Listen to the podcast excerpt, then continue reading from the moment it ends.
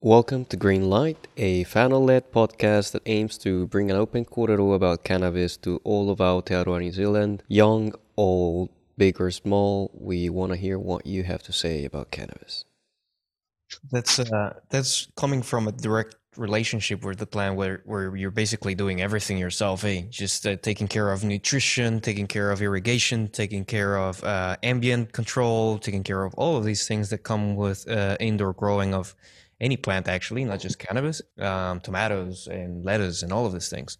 Uh, and you're talking about uh, electric conductivity and you know there's all of this terminology that actually I, I, was too hoha when I when I started studying cannabis growing on my own to to go into the indoor thing and then I just went through like how oh, natural is better sun grown cannabis um, hmm. but apart from that th- those are roles that can be um, divided by so you, you have a, a nutrition specialist right? So if you're someone that just engages with cannabis grow and just gets really in love with the way that cannabis interacts with different um, kind of regimes of nutrition and then you become an expert on that you know and then you have your your mate that's all about uh, pest uh, control in and developing integrated pest management programs and then they they're the expert on that. And then you get your your mate that's all about the media in which it's growing and then you um, you uh, create your own soil you create your own uh, strata which you where you grow your your plants. And then all of these different things all of these different roles are jobs that people can get and teach and pass on. And it, it becomes in, in, when when i I hear people talking about the cannabis industry. I feel that they're just picturing this uh, black market tinnie house drug pusher that's just gonna now come into the front of a of a store and just you know the, the store is gonna be called black market legalized. When we're talking really about a whole set of activities and jobs that that will be open for people to get qualified, paid for, you know have social security have uh, housing have you know a better life from it. We're talking about uh, distribution we're talking about transport we're talking about retail we're talking about education we're talking about all of these things you know research development.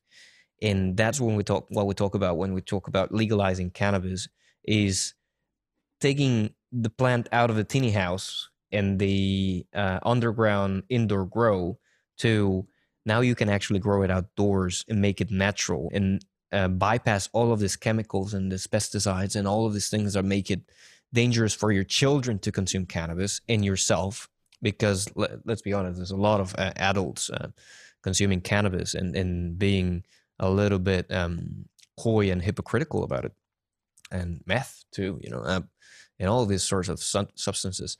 So the the horizon just expands from from being this terrible, terrible drug abuse stigma that we've been taught to believe from just propaganda and and it creates a legitimate stream of life expansion and exploration for heaps and heaps of people that will make it safe for everyone to just not even consume but engage with this plant in a in a healthy way. And that's just talking about cannabis. If you if you think of hemp the amount of innovation that's kind of uh, been done overseas with hemp there's people that are actually looking into making hemp batteries and superchargers and stuff like that that, that would allow for us to uh, let's say and i'm very very optimistic here bypass mining lithium and other um, scarce uh, or rare metals to use for our new sustainable green energy sources that we're talking about, but that would end up destroying the environment somewhere else.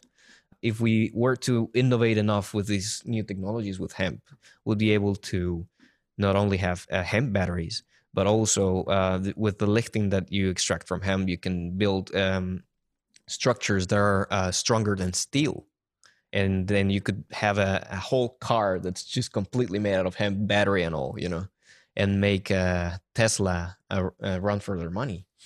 And you know what how beautiful would it be if by opening the door to really engaging with this plant in a truthful way you know in, a, in an objective way we could open the doors for a better greener brighter future and and give that a green light. Um, and then you can get housing and food and all of these things. But no, because it's a drug, you know, and we've been taught it's a drug, and it's all because of a racist piece of legislation that came from overseas. It's not even an uh, an Aotearoa or New Zealand based um, problem that created this type of legislation. It was something that had to do with racism over in the U.S.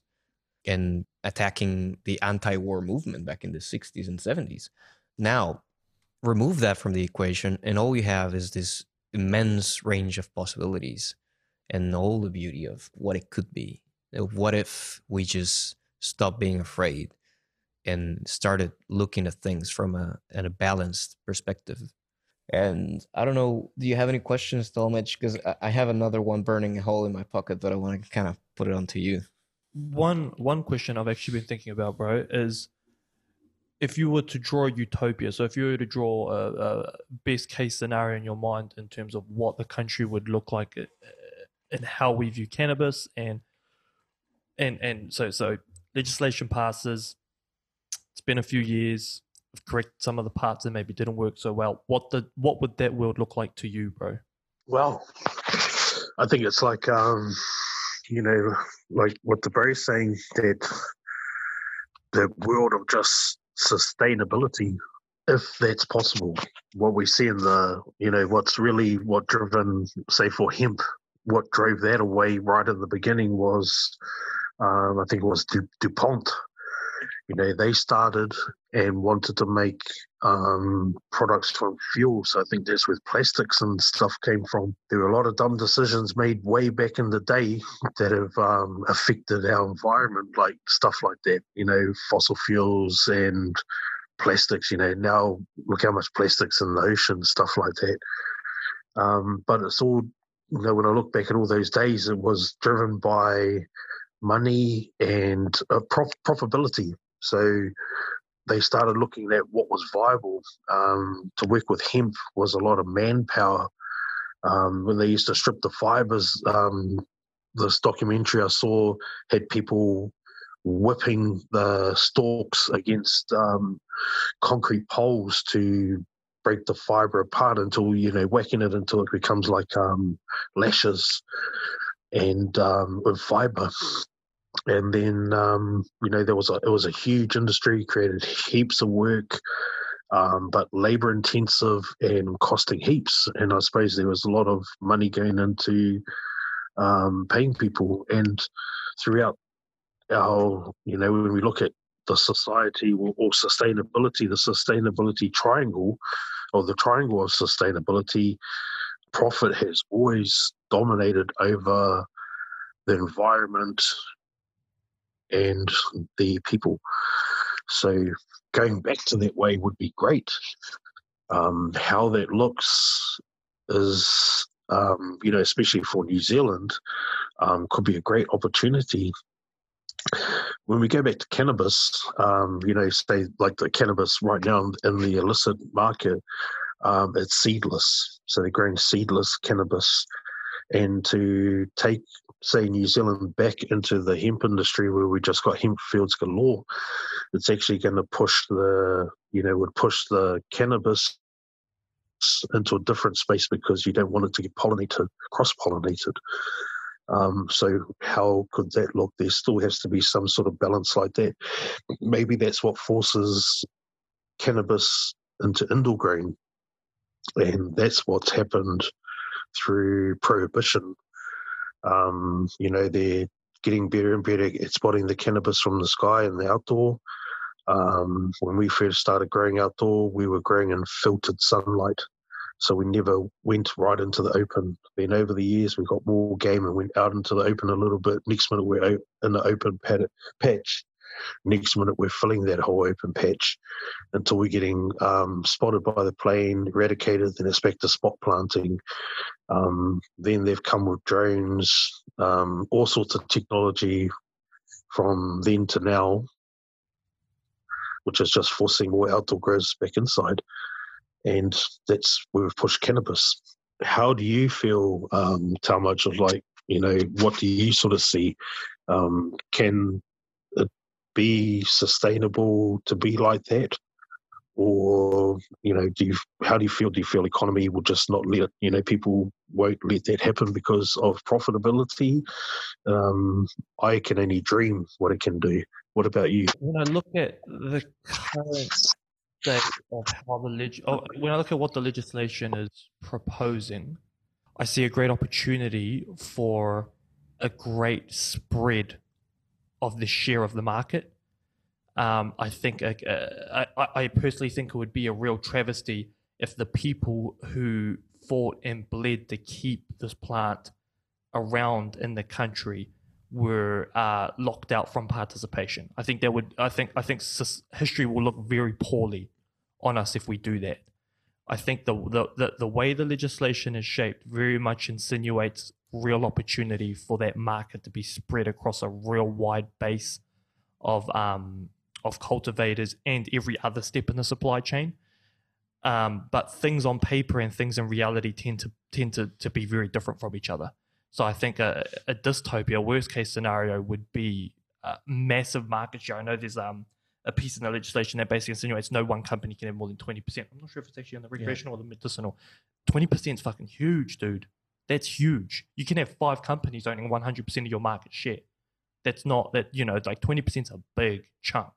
Um, however, the sentiment is, is definitely one that I'd agree with where you want, you want a wide range of cultivators, you want a wide range of options, you want options because with options becomes pre- presents niche markets with niche markets presents more opportunity for uh, for for you know niche suppliers, niche manufacturers, transport, security, whatever other aspects of the supply chain, there's opportunity for people who provide something a bit unique or a bit different to still have a place. And we don't fall into the situation where when you think of a hamburger, you think of a Big Mac. And then that's the epitome.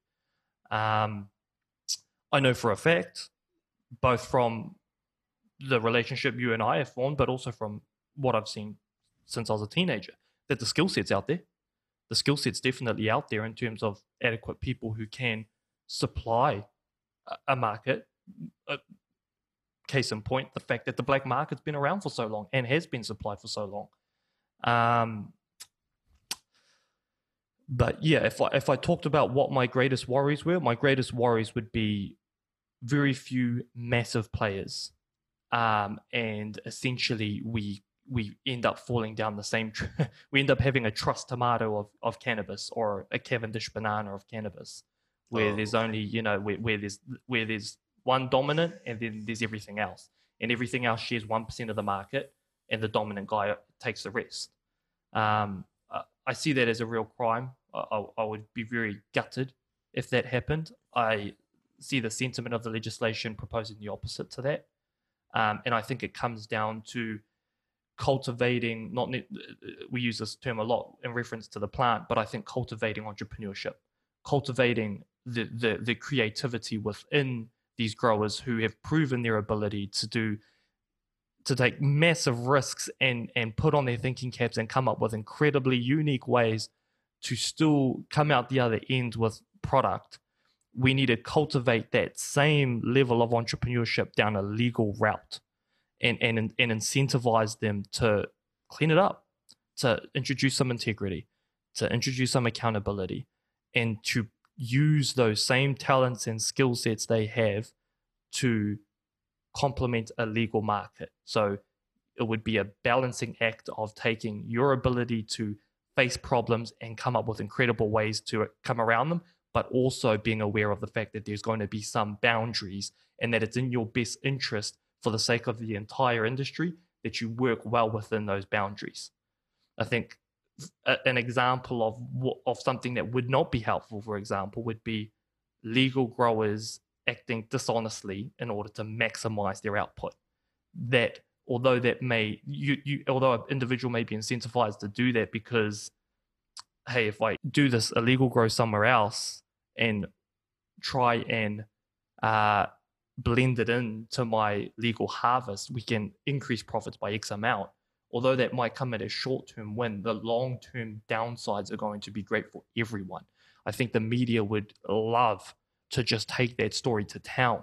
The moment they have a grower from Ruatoria who isn't working within the realms of their license, and this is blatant evidence of why this legislation doesn't work, and et cetera, et cetera. I mean, we both have our we both have our unique or we both have our interesting uh, encounters with the media, and we got we got to you know we got a shload of stories that that can kind of uh, attest to how things can uh, you know how hype or how a, a, story can really cause a lot of damage and echo for a long time. Um, but yeah, I think cultivate the entrepreneur, allow them to thrive and help teach them that there's there's there's rules and this industry that's been used to living in a place of lawlessness n- needs to learn to transition and needs to learn to fit within certain boundaries that may come at a slight cost to your ability to be a free spirited entrepreneur but that in the long run like you said when addressing you know the benefits of rangatahi in the long run it's going to pay dividends for generations, not just for you right now. Yeah. Well said. And then there's there's also like the flip side. Hey, like how beautiful is it that having this prohibition and this war on drugs that's destroyed so many lives also has cultivated that entrepreneurship and those values that that will make people thrive once they come out into a legal uh, market scenario. And let's be honest, the legal market is going to be a lot more cutthroat and difficult to navigate than the black market is. A lot of us, um, in a lot of the the potential uh, growers that will go over to the legal market will fail. And why? Why is that? Because there's a lot more stuff to to consider. And then the thing is, with the black market, you have a lot of shitty growers, and you know with all due respect, if you're cultivating cannabis, there might be a good reason in your heart, but there's a lot of um, malpractice. I, let's call it that. That that is allowed in in a black market, and that is going to go down in flames if they ever wanted to go into the legal market. So that will cut out all of these um, potential threats of harm with cannabis by putting them into the light and saying exactly what it is that they're using to fertilize, that they're using to manage pests, they're, they're using to store and, and et cetera. It's like all, all their process is going to come into the light and be kind of tweaked into something that's healthy for everybody that's that's involved. I would love to keep talking to you uh, about the space and the work that you're doing with cannabis and mental health in your project up the coast because that is um, a big part of what Utopia would look for me. You know, like mm-hmm. that's um, a beautiful kaupapa that shows all the potential that comes from from engaging with cannabis and in any kind of capacity. And it's a whole different kind of chapter of involvement. You know it's not just a business anymore. It's not just a, a way of engaging with kind of healthy ways of finding a sustainable work venue. It's all about coming into a place of peace and rest and, and stillness and spaciousness in which you can just allow yourself to be whatever you need to be in the moment. And would you like to share a little bit with us about what your project looks like and what the role of cannabis is in, in that context?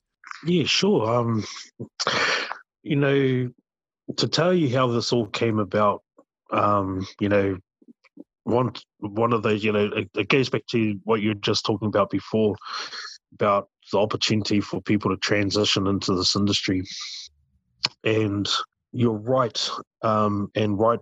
You're right. Also, um, much about what you're saying about it'll be very sad for people transitioning into this industry to have to go back to doing shady stuff to all for profit and stuff like that. We're hoping that this industry will be like not for profit. these options like that because the way we look at it, we're not going for profit. We want to use cannabis um, profit, I should say, profit then, to help the community and help things. And that's where this whole idea of this um, helping with mental health and stuff like that came about. How are we going to help people? So, first of all, we wanted to start a cannabis company. And going into the medicinal side, um, you know, we hear of the costs involved on getting a medicinal license, um, stuff like that. When we look at the states in the earlier days, um, I'm just going to bring up California and Humboldt as an example. Um, illicit growers wanted to transition into the industry. Some of them were allowed to come into the industry with the profits from their illegal grow. And because of the banking system over there, a lot of them are still sitting on their money, so the banks won't take their money. Now, the licensing and stuff like that over there is so huge that those growers realized that they were going to lose a lot of the profit that they were normally taking home. They were taking home 100% of the profit before. Now, in what we're looking at to transition as growers, we've already been giving stuff away over the decades to share that profit from cannabis, whether it was Salvation Army, you know, giving back to them, because a lot of us came from there where we had to get food grants and stuff. So, what better way to give back than using profits from cannabis to help them? So, there's stuff like that. Um, sports clubs help sports clubs in our region to grow just by helping them buy um, stuff for their uniforms, their rugby gear, stuff like that because they're struggling and trying to share that incentive amongst the other growers to give to give back in some way. In our journey, we want to become a cannabis company. We carry a name, East Coast Cannabis Company. And through our journey, we've always been looking at how to get to from point A to point Z, which is this cannabis company that's what we can see in the future, helping, selling, whatever, growing. And along our journey with, um, especially around the education part around the hemp and engaging with um, EIT um, sustainable practices courses, uh, course that was the hemp course, we noticed that we were getting people coming to our area, loving what we're doing, um, and finding it as a just a place to relax, chill out, escape what's going on, talk with like-minded people. Um, sometimes it'll be like a forum. We're just there talking about whatever, like this, what like what we're doing right now. You know, it was it was a um, it was growing um, a great um, aura about it that it's a safe place to be. Now, during that, we had this one guy, um, late 40s. He was getting bullied. A guy in his late 40s getting bullied, and he was escaping everything and just coming to the site and working. Work all day. When he was tired, he'd go sleep in the shade. Um, he'd consume cannabis to pick himself up a bit. He'll go again. He was escaping the reality of what was happening in his life because he felt safe at that environment. Um, then came my son, going through all his problems of him trying to be the best at everything he was doing, you know, to try. And he overloaded. Went out um, committed some crimes, um, spray painting, but the adrenaline made him feel better. And during his time of um, waiting to be sentenced, going through court and all that, he was quite depressed and anxious. And um, his mother really pushed for him to seek help with um, pills. And when he took these pills, he was feeling funny. That's what he told me, sweaty and all that. He didn't like it. So, um, but coming to the site and him being like that, he found a place where he just want to be by himself. So, made him a little sanctuary um, to help how he was feeling with his anxiety, with his depression. Now, along that journey, um, I started seeing the pattern. That there were people coming there that have got things going on in their life that they need release or escape from, or just to be there for someone to give them, or someone to listen, for one, and to maybe capture something from the kōrero that's going on, or the feelings they're getting around them, or the sights, or the smells, or the what they feel there, to push them past that boundary that they had. And when I went home to talk to my partner, um, Kenny, about it, she said, the sensory zones. And I was like, what, what's that?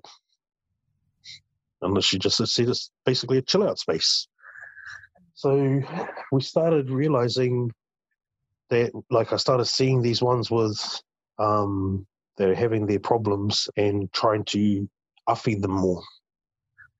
Talk, even if it was just go there and talk or to listen, um, comfort them in that way, not go up and give them a, hug because some people don't like that. Some people don't like to be touched. So it's just at least trying to break the ice a little bit. So um, we were getting out of our own comfort zone of being men, staunch men, and um, worrying about other people's feelings, how they were feeling. And it's a growth in ourselves from being in a place like Ruatoria where it's quite a staunch place to um you know actually giving uh um stuff about how other people feel. So we had um, Ngāti Hauora just come up because the lady who's the um, CEO, her son, came to, he actually came to our plot for a week just slept there on site under a tree and on his mattress. So they took a tent as well. Um, he was going through domestic problems and um, came to our spot to chill out.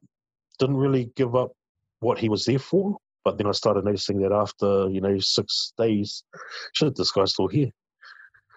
And um, anyway, he went away. Like he went away, and then he sent me a you know, a thing on Facebook to a post, put a post up saying, "Oh, it's Mickey, you know, healing to me, to me," and he went and told his mum. Now he brought his mum to the site just to see what we were doing, what we were trying to create around what we were trying to do for rangatahi. And um, while they were there, this group, um, the discussion came up about the sensory zones because they're looking at this hammock chair, swinging chair and uh, oh, what's that for? And then started telling them about um, one of the ladies that were on the hemp course came one day. Um, I could see she was down, and normally her and I, you know, have a good kōrero. And so I went over to see her, and what I um, she wasn't really talking, but I I funny like two days before that in Gisborne, I had seen her on the side of the road talking to a police officer right next to a car accident. So I asked her, you know, what's going on? Um, long story short, um, one of her whānau had been involved with the accident and she was quite traumatized by it. So, because she was in this um, zone where, you know, I wanted to just like offer her and give her a hug, but it was too early for that. I sort of tell her about that um, swinging chair, that hammock. Go sit in it, chill out, it's a sensory zone. You know, we're, we're just sort of saying that name a lot sensory zone this, sensory zone that. And um, she did. Um, the, the group left later. Um, I was busy doing something and didn't see her again. But that night, when I come back into reception, as um, there's no reception at the plot for my phone, um, I get a couple of messages from the EIT saying how that lady had gone into the office um, the office lady saw how she was down earlier. She came back quite happy, relaxed, chilled, and started talking about this sensory zone. And um, when I told these people from the Hauora that they wanted to help our kaupapa in a way um, with some funding that was coming into um, coming into effect, and it was a one-off funding, and really it was what they see to us is we can give you this one-off funding, won't be much money, or we can use that funding for someone to write your story so that we could use that story to apply for funding. Um, they went away and thought a lot more about it and then came back to me with um, that there was some funding coming up through the mental health um, through a group called Te Rau Ora and that they would like to apply for it on our behalf targeting sensory zones. So they reached out, got the funding and a partnership between um, Mahiati Charitable Trust, which is our trust that we run under, and Ngāti Porou Hauora called uh, Te Aka Matua or Io Title. And it's a connection for these people that are coming out of the mental health system. It's something out of the organization where these people can come and engage and not being treated as dummies or, or things like that, or, or, you know, not be judged, and um, where they could come freely, engage with whatever we had to do, even though um, they said these people at most times are heavily medicated. So it was uh, for Ngāti Porou Hauora, it was exciting that the community were trying to do something that can help, in a way, help their people. And um, last week, two weeks ago, was um, Mental Health Week, Aotearoa. And their group came, um, a group of them came to the site. And it was hard case because, uh, I shouldn't say hard case, but I knew out of, um, you know, all of them, I knew 99% of the ones that came through my growing up around here. And to these people, it's like yesterday. You know, they can talk to you about things that happened 20 years ago as if it was yesterday. And so they're all asking me stuff, and it was like they're asking me stuff from 20 years ago. And oh, Statara still live there. You live over there, eh, Prorangi? Oh, no, I remember you used to have that thing car. So um, straight away had something to interact with these people. And they came, we planted um, herbs and spices and um, companion plants for their own special area. And I have invited them to keep coming to engage with the kaupapa, with the hemp kaupapa, to engage with the mara kaupapa, the natives, the veggies, the herbs, everything. So um, it's keeping them coming. And they are all interested in coming again because while they're there they'll say hey this you know it just feels safe here. Um beautiful feeling about the place the it's not what we're creating. The place is creating itself. We're only just chipping away and it's falling into place. So that's been how our whole journey is. It seems to be falling into place the land fell into place. Um, my ex boss um, was down the work, uh, road working with a digger and got that dropped off to help start the whole thing.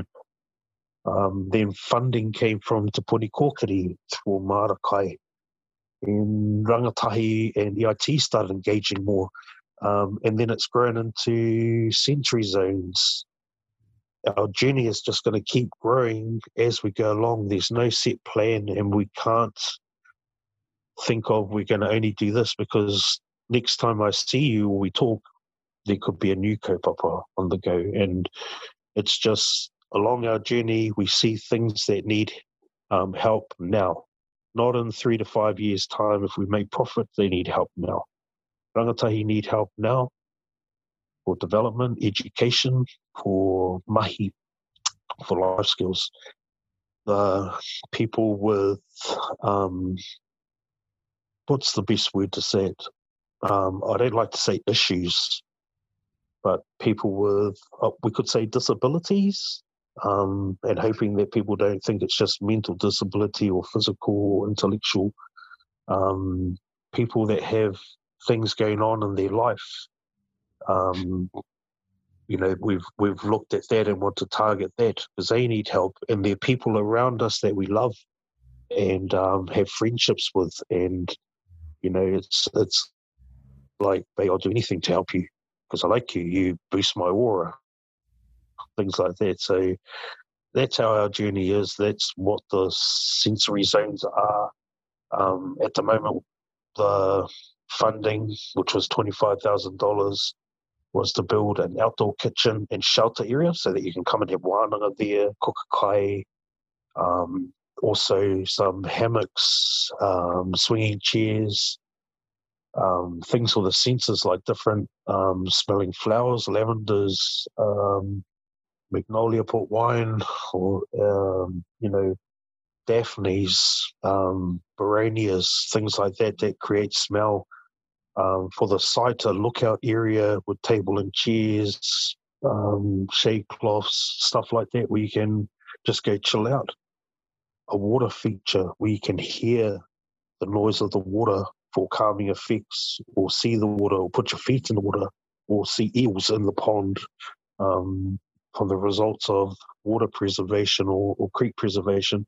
There's so much to tap into it um, with what we want to do. There's just not enough money. Um, so that's what we're sort of doing to just to create something for the people that want to engage with our kaupapa. And um, that's how we're going to get them to come. It's not like um, it's going to be an open thing where people can walk off the street. It's you want to come in and this is the whole kaupapa. It's marakai, it's natives, it's hemp, it's earth build, it's off grid, looking at off grid solutions, it's learning carpentry skills or basic skills or life skills. Um, it's about sensory zones, it's about rangatahi, it's about everybody. It's not about me. It's I'm just walking the talk to create it for many. Um, because there's not very many people um, around me in this area where I live that are keen to get up off their butts to come out and do this. Um, so that's what's sort of happening. It's a flow and effect of just passion and hoping that it won't fail. I'm not in it to fail. Um, I'll be happy, you know, even if New Zealanders know it doesn't stop the kaupapa that we're building you know, we might not get direct, but we can still grow hemp. We can still do education. We can still do mara. Can still keep this kaupapa going. We don't have to pull a hissy fit and, oh, New Zealand votes no FUs and then pull out of it. That's not the goal. The goal is still to carry on doing what we're doing and utilize what we've got around us to promote well-being. Hmm, that's about it. I want to begin wrapping up here, bro, because I got to get back to Emma. I got to go get get to my wife and make sure I keep her keep her in love with me. But um, before I go, bro, I got to give you a big mihi. You know, times there's been a couple times in, in this all where you've brought up giving your IP to rangatahi as a baseline, and I think you're doing a real disservice to yourself and the quality of the information by even insinuating it's a baseline. Now, as a person who's had the privilege of growing as rangatahi and legally directly under your tutelage, and who's also got to see throughout the country the different hemp and cannabis operations that are that are legal operations that are occurring. I can attest, I can I can give firm testimony that the the IP that you have to offer far exceeds a baseline, and and it is it is uh, you're equipping rangatahi with a lot more than just the skills to have a, an opportunity. You're you're you're showing a much better way of wanting to do it. And so I do have to give you a big mihi for that, bro. It's clear we got a whole lot of content. We have to do this again. I'm, I'm about to shoot out to go grab Emma, but uh, and leave you with Lobo, but we got to do this again. There's clearly a ton of content we can go through. There's clearly so much more content to go through. And bro, you need to do another. You need to do another hoodie print. All right. Every time I wear it and go yes. into town, I'm constantly being questioned where I, where people can get one from. Yes. So let me know. Let me know because every person who buys a hoodie is another is another person who's clearly supporting that that that kaupapa mm. to the degree that they know it of. And so it's a real privilege, bro, to get to uh, to talk with you and flesh out some more more of the kaupapa, and hopefully a lot people who listen to this come out with a much more kind of firm understanding of the type of things that are going on the coastline, the type of things that that that, that are up and coming, and can start understanding the reason for the, all this excitement. Um, but yeah, love you, brother. Thank you heaps for your time, for your mind, mm. for all of it, bro. Uh, keep in touch with me, all right? We got we got a lot to talk about. Come on, my brother. Thank you for those beautiful words. And keep your balance with your wife. Um, that's the main thing in, in life too, is, is keeping balance with everything around you. No, Mihi, and we will catch up soon, my brother. Love to the whānau. Keep safe. Yeah, I have very, very little to add to that other than to say I am so excited about everything that you're doing, bro. And in talking, you know, you describe your your site and, and everything that you're doing, and I, you know, I keep telling you, I, I just need to get up there Uh, I was recently in Rangitukia and I had to force myself to not stop by Ruatoria and check out how you're going and, and just pay you a visit. Uh, also, I knew that that you kind of were uh, touring around the country with uh, some interviews and stuff. So, man, just uh, thank you really for for sharing your vision, your your path, your your wairua with us, bro. Because it's it's it's motivating. It it's captivating. It's something that really brings a sense of reality and relevance and like a a three dimensionality to the thing. You know, we we tend to be portrayed as black and white, and and you know, good or evil. And your kōrero just brings a, a whole depth to the whole thing. You know, it's it's not about any of those. It's all about the passion. It's all about how you take things and how you how you transform them in, into opportunities, into just life lessons and and all of these things really just resonate through your message. Very privileged to be able to, in any way, get this out there because it's just invaluable. There's there's no end to to the things that we can achieve with people motivated as you are and and driven and and just completely passionate and unique.